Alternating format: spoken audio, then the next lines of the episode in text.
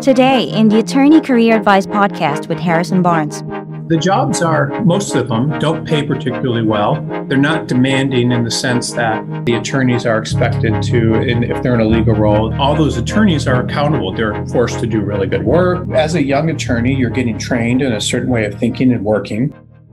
A, a very interesting topic, and uh, it's something that I think will teach you quite a bit about getting a job and also a different attitude about getting a job in terms of the way people think about it coming from Yale Law School.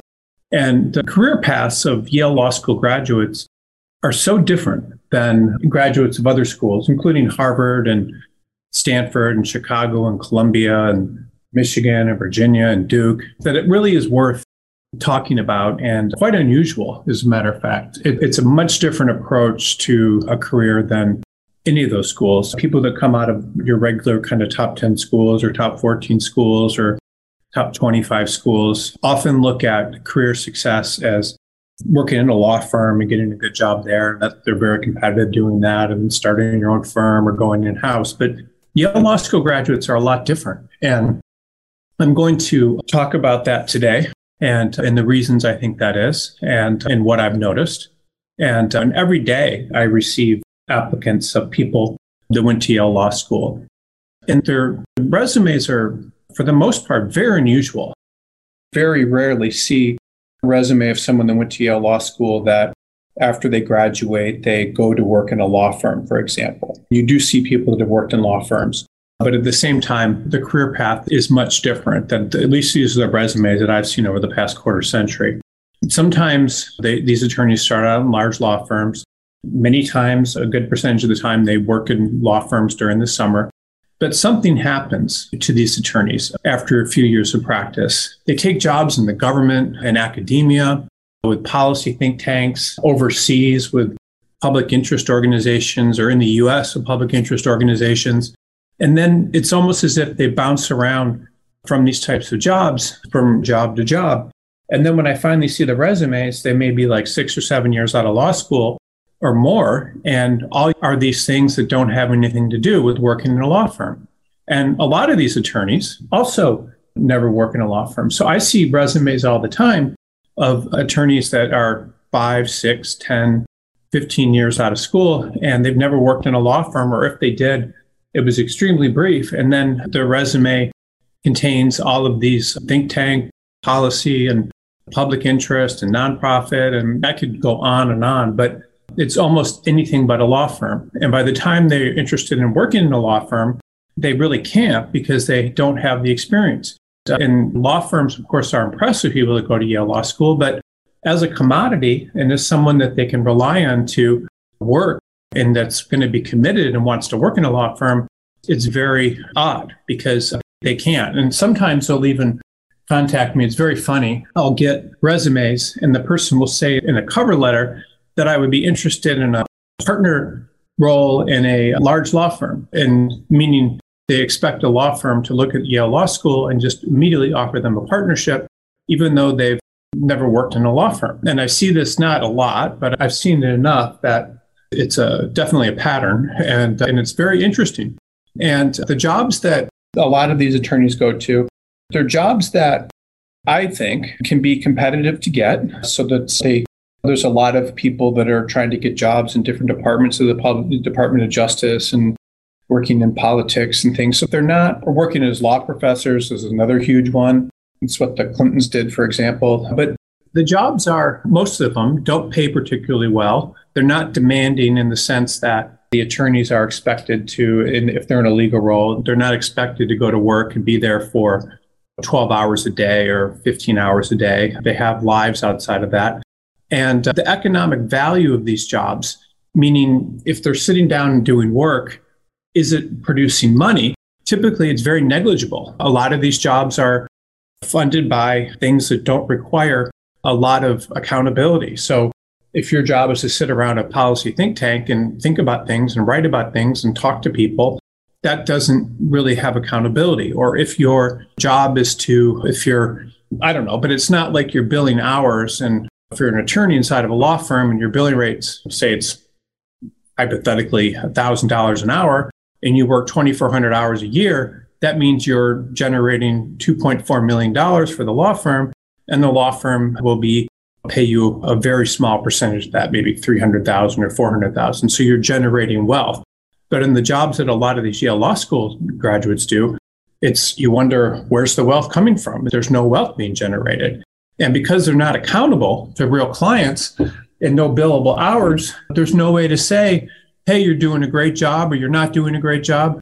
It's just not there because your clients are often governments, think tanks, law schools with a lot of money where they can sit around and philosophize about different ideas and groups with a lot of money to spend without requiring a lot of accountability. And so these jobs in many cases, now I'm not saying they all are because sometimes they're clerkships that are one year, two years, or they could be you know, jobs with public interest organizations or fellowships and that sort of thing.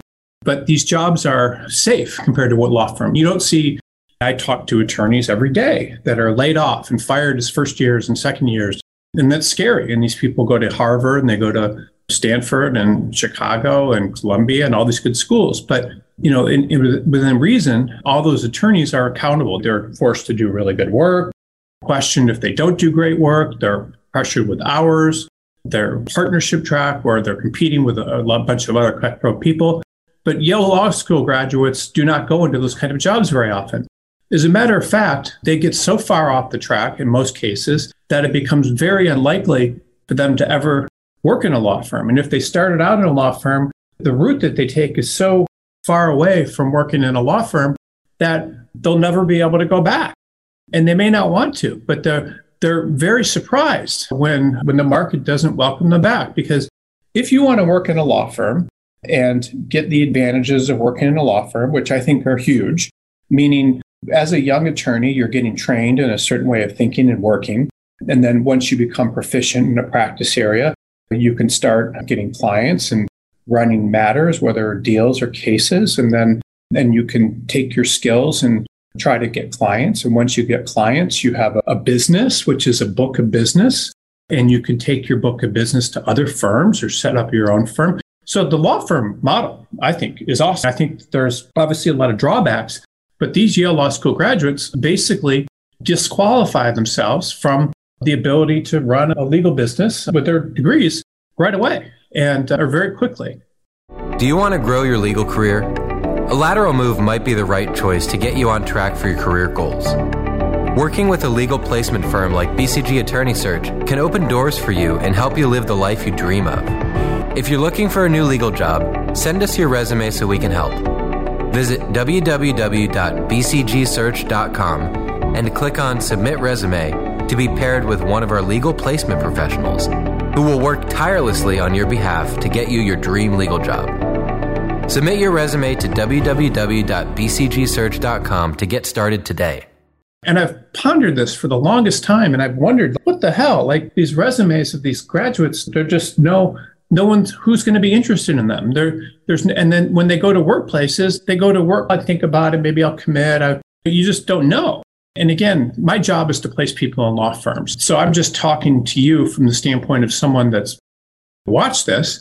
But when I compare the resumes of people who went to Yale Law School to those of other top law schools, I've always thought the people at Yale seem lost and as if they don't know what they're doing. And and it seems crazy to me. And then even law firms will tell me, like the top law firms, we don't like hiring people from Yale Law School. They're not good corporate attorneys. They're not good litigators. They're not good and and really, why? Like, why if someone is has the uh, potentially the best LSAT scores and the best grades, and not only do you have to have good grades to go to Harvard or Yale Law School, but the school will look at the type of classes you took, and they'll they'll say, "Wow, this person majored in Greek," and then they also became proficient in Japanese and, and can write at a college level in Japanese, even though they learned Japanese as a freshman. And very interesting people, or the Maddox and just all very smart people. I've often thought about the school and the resumes and because they give such an appearance of aimlessness. And the other thing that's interesting is if you look at the, the career services office of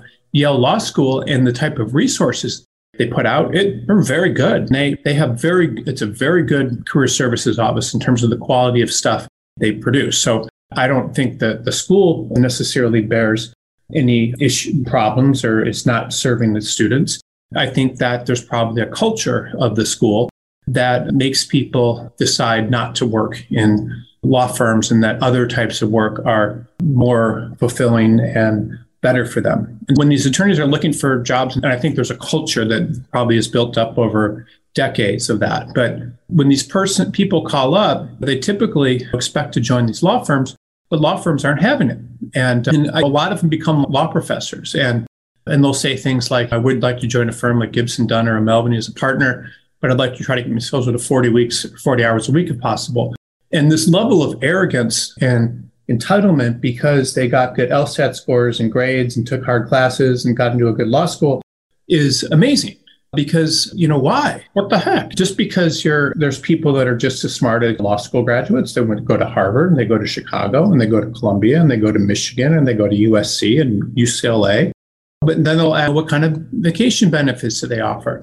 And when I talk to people from Yale Law School, I often think they're in an alternative universe. Like they don't understand like that law firms are businesses and just because you went to a good law school doesn't mean they want you to be part doesn't mean you can generate money from them in their business and and so this example of a law professor makes me question this because i hear this all the time and i wonder myself i'm out of touch with reality and why would someone with seven years of experience teaching three classes a semester in law school and then taking the summers off and who's written maybe three or four really good law review articles that have been in top 25 school law reviews it's what would make them qualified possibly to work in a major law firm? And i've had these conversations a lot and they've never made sense to me. Because if you talk to people that went to columbia michigan duke and other schools they would never have the audacity to be uh, so careless with their careers and never come back they do of course people from top law schools go off track but they don't go off track in the way that yale law school graduates do and taking jobs that don't pay a lot and so forth they and that are in public interest and government and stuff. What other people do, which is very interesting, is they follow the rules and play by those rules, whereas Yale Law School graduates feel a different set of rules applies to them. Very interesting because it's almost as if they're above it or clueless, and I think it's being above it. And meaning they don't think it's important. They think other things are important. So initially, after years of looking at these resumes, I came to the following conclusions that Yale Law School graduates, in terms of their careers, had no idea what they're doing, that I probably needed to talk to them when they came along and give them a lesson in different value systems. And, uh, and then I needed to help them be more effective attorneys and get real jobs and then commit to them.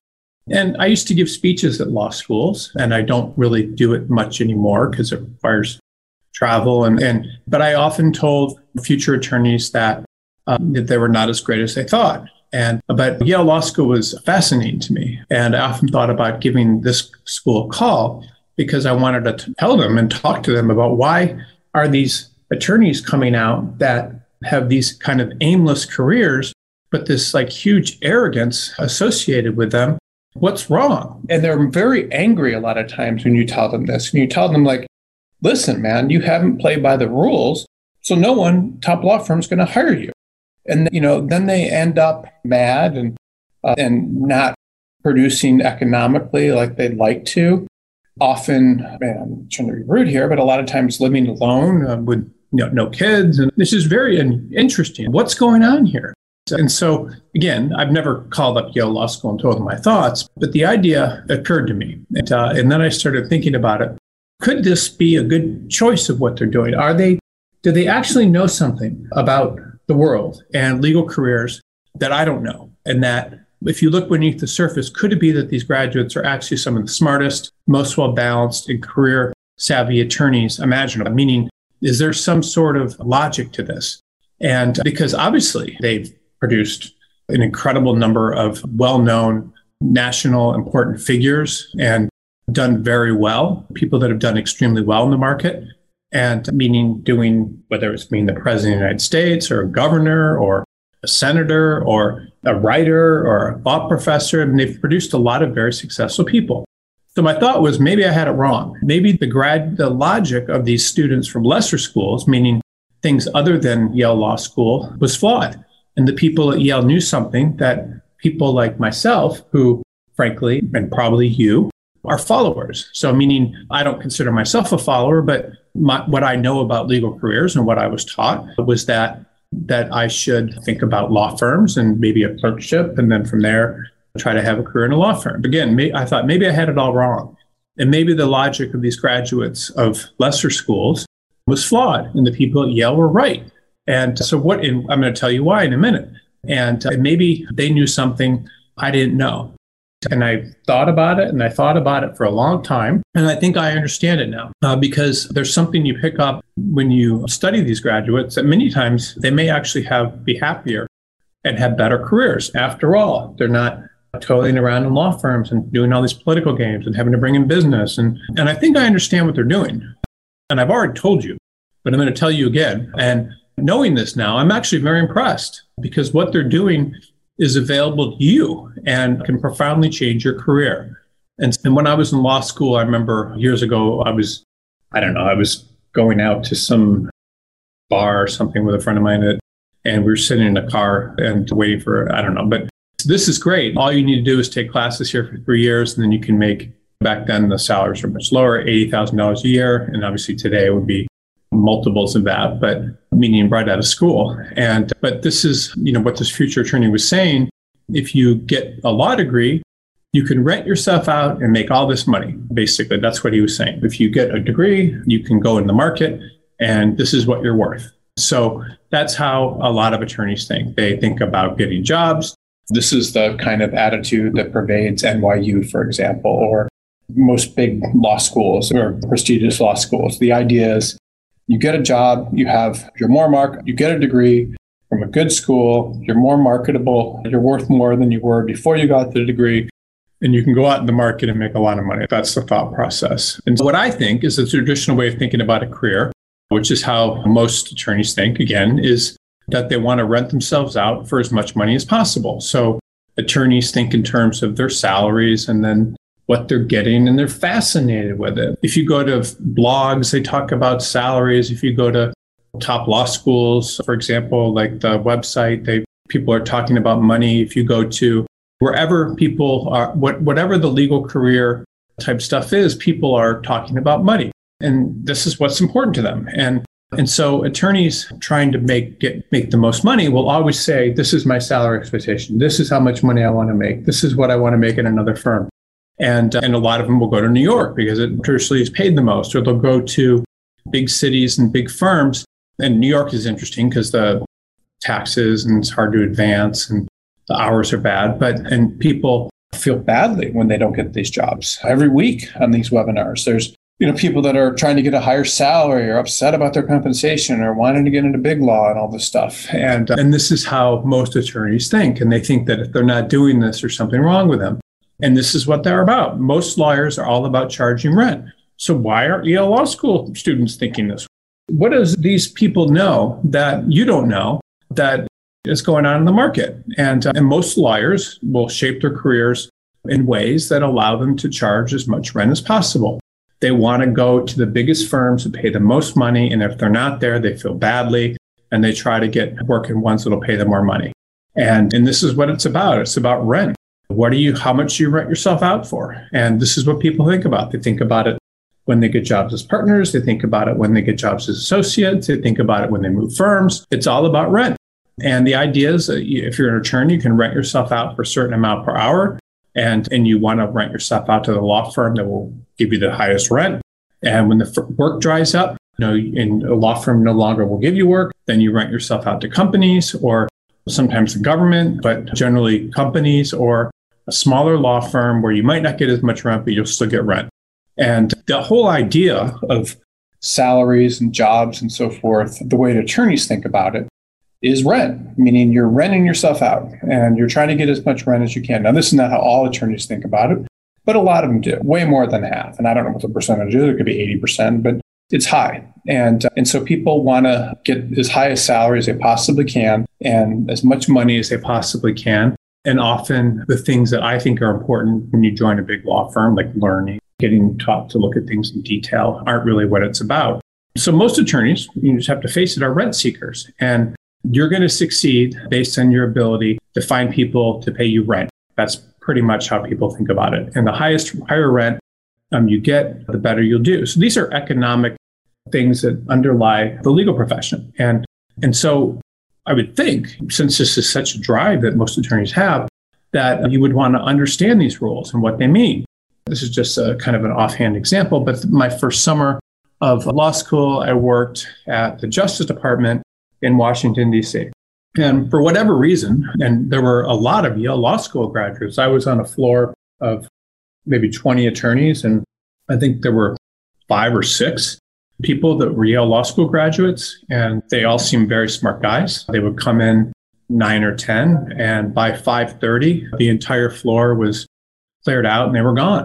And they did things like play softball, belong to softball leagues, but they all seemed to have a lot of free time. And and I would look at this with kind of amazement. I would be like, what are they doing? Like, why would they work in the Justice Department where they're making a half or maybe even less than half of what attorneys are making in private practice. They must be crazy. Like, why would they do this? What are they thinking? And certainly I realized that, you know, it's uh, that there's a nobility to working for the Justice Department, and they were working on huge matters, things that had national importance. But I didn't look at it that way. I looked at it like, why are they not? Why are they working these jobs that don't pay as much? And and a lot of them seemed incredibly happy in these jobs, and and they always spoke about how much they liked them and how happy they were. And to me, I would look at that and I would walk out of this building, anyways, main justice, and walk down the street, and there were offices of big firms, and I would see those attorneys, and I would be like, wow, that's what I want to do. I don't want to be like these people in the Justice Department. And, and I would think, why are they making half of what they could make in a large law firm? And I'd be like, God, what's wrong? What's, what's going on? And, and even though I was excited to have this job, I certainly would have much rather had a job as a summer associate in a law firm. Do you know the secrets to getting your dream legal job? We do. And one of the best things you can do is apply to jobs that fly under the radar. Applying to openings with very little competition means you stand a much higher chance of getting hired. But how do you find openings like that? For starters, you're not going to find them on major job boards because these jobs are usually only advertised on companies' websites and in small regional publications. That is why we created Law Crossing, the most comprehensive database of legal jobs in the world. We have a team of people constantly working to find every single legal job out there. Unlike other job boards, which only list jobs that companies pay to post, we include every legal job we can find in order to maximize your chances of finding a job. So, what are you waiting for? Head over to www.lawcrossing.com to find your dream legal job today. And then I'd go down to the basement where they had a cafeteria and I'd have lunch with them and I'd wonder what was wrong. And I would be like, why would they work two years for what they could get it for doing what one year? And then the next summer, I was an associate at my second summer at a large New York law firm. And then I, I was doing a clerkship the year after I worked as a summer associate. And the firm found out that I was. And uh, my school had told me that a clerkship would help me in my career. So I decided to do it. But when I got to the law firm, all the associates in the firm were puzzled. They were like, why would you do a clerkship? You would make in half of what you would make here. And, and that's crazy. And meanwhile, a lot of these associates in the firm were very unhappy, which is funny. But, and they certainly weren't talking about practicing law with as much happiness and enthusiasm as the attorneys in the Justice Department were. But I didn't pick that up. I was like, wow, these guys are sharp dressers, they're smart, they're they've got these cool jobs, and I just thought about it too. So here, this is the problem with most rent seeking attorneys, and especially ones, and again, I'm not being critical of you or anything, but the ones that cast their lots by charging law firms money for their services is that they're often in a situation where they can only charge high rent for so long. What that means is they, this is what happens to them. So I remember, I don't know what it was, but it was eight or nine years out of law school or seven or eight years. A friend of mine that was bragging about how much money he was going to make or how great it was to get a law degree called me and he was very upset. He'd been working the law firm and charging rent, I don't know, maybe it was 12 years. And I had become a non equity partner in a major firm. It was a big firm Richmond, which you probably heard of. And he had three children, a house, and a wife. And he thought he was doing well. But the law firm basically came to him and said, Hey, you don't have enough business and, and it doesn't make sense for us. So we basically what they're saying. And this is what they say. This is the logic of what happens. You become a partner in a lot of major law firms. They'll make you a non equity partner. And if you don't bring business, that means you're going to be reliant on other partners to give you business. And, and your billing rate as a partner is going to be high. And so a lot of those partners would prefer to do the work themselves or give it to senior associates. That's just how it is. And so they will basically ask you to hit the road. Um, and sometimes they'll make you a counsel and stuff, but generally it's hit the road. And so the law firm basically came and told him he no longer had a job and he couldn't believe it. He was like, I build all these, and this is what associates always say I build all these hours. I was the highest biller in my class, my partner. And, um, so what this guy did is he sold his house actually and became a solo practitioner. And because he realized that you, and this is what a lot of people realize when they take these jobs with big law firms, and at some point it ends. It can end with there's a recession. It can end when you get senior and don't have business. It can it can end, but there's definitely not a lot of security in trying to charge high rent for your services in a law firm forever. Meaning, unless you bring in business, you're at some point things are going to catch up with you, and you have to just from an economic standpoint provide a lot more benefit, or you have to provide a lot uh, more benefit than you're taking meaning the economic rules have to really be in your favor, meaning if you don't have business, you're billing 3,000 or whatever hours per year a ton. You're building a lot. If you, then, so whatever they're paying you is, has to be very little compared to the economics of what you're getting. Was an interesting thing that happened. It was after the financial crisis, all these banks, and I don't know what bank it was, I think Citibank, all these banks got, got money from the government to stay in business and stuff. And and and were, there was a someone that managed I don't know traded options and did all this kind of stuff and had a very good sense for it and at, at I believe Citibank. And and he made a hundred million dollars a year.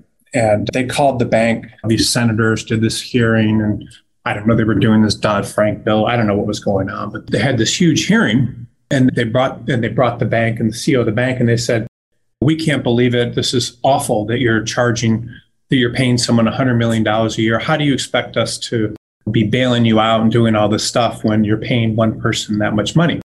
And the bank, whoever was talking, said, You don't understand. Like, we pay him $100 million a year, but he generates $4 billion a year for us. That's how much he's made. He's got an incredible sense for this. And not only that, but if he decided he didn't like it here, there were there, anybody would hire him. Why would they not? He's making us three million nine hundred, three billion nine hundred million dollars a year. So it's like that when you're an attorney too. And so then all of a sudden, making a hundred million dollars a year makes sense. That's what people do that do very well financially is they provide much more money than they're taking. Basketball players and athletes making hundreds of millions of dollars. I just read a story today about some soccer player being paid $400 million by a soccer team in Saudi Arabia. Anybody that's getting that kind of money, you can believe that better believe that they're generating multiples. So someone's getting $100 million a year, they're probably generating 500 million or a billion, much more. So that's how the rules work. But you need to think about that as an attorney. You can't just expect to get a high salary and get paid in a law firm unless you're providing a heck of a lot more benefit and everybody is a rational actor. So what that means is law firms, just like you when you're hiring people, do not want to, they want attorneys that are going to bill the most hours and be the hungriest. And then why would they want to pay a partner $800,000 a year when an associate that's making half of that can do the same work and be more profitable and take less work? You just have everybody's a rational economic actor. So it's just, it's very important to understand that. And it's, if you understand the rule of that, and then what are you doing to make yourself more valuable to law firms? Are you studying your practice area? Are you becoming an expert? Are you learning new stuff every day? Are you continually improving? And, and if you're not, why not? And because the people that are going to be very successful in law firms are going to learn about all this. The most successful lawyers spend a lot of time listening to self improvement type things, meaning if they want to be an expert in litigation, maybe they listen to talks about closing arguments and things. People are just constantly improving, and a lot of people aren't. They think that they can get comfortable in a law firm and don't realize that all these economic forces are operating in the background. And if you understand one thing today, it's like you need to be afraid of those because there's hungrier people coming along, there's smarter people coming along, there's more people that want your job coming along, and there's people that can provide more value at a lesser cost coming along. So, what happens to a lot of these attorneys when the economic train stops is there's divorces, there's all sorts of problems. And again, I think divorces are very common because they happen because of money problems. And many times when people get too stressed out, a lot of people realize that rent won't be paid forever. And, uh, and so, no matter how technically proficient you are, if employers don't need to pay you the amount of money they're paying, you know, then they're not going to keep you around. And these rules just are what operates in the market economy. The market economy is brutal. Now you have AI and things that is working to replace some sort some types of attorneys. You can summarize things and transcripts and there's so much that can happen. If you don't understand these rules, and then you're going to be always in a lot of trouble. And law firms and the market run on very aggressive economic rules. And the bigger the city and the bigger the firm, the more those economic rules are running in the background. And economic rules basically mean efficiency, the most value for the least amount of money, the all that kind of stuff. The people that are easiest to work with, opposed to hard to work with. And law firms are always and attorneys are always looking values. The law firms are always looking for the maximum value. And same thing with you when you're looking for a job. And if a law firm can get someone younger and hungrier than you, they will. And if they can pay someone less, they will. And if they don't have to make you partner, they won't. Like most people, when the time they make partner, they deserve to be a partner. They provided so much more value. It's just almost as if, why wouldn't you make them partner? You'd have to be crazy not to.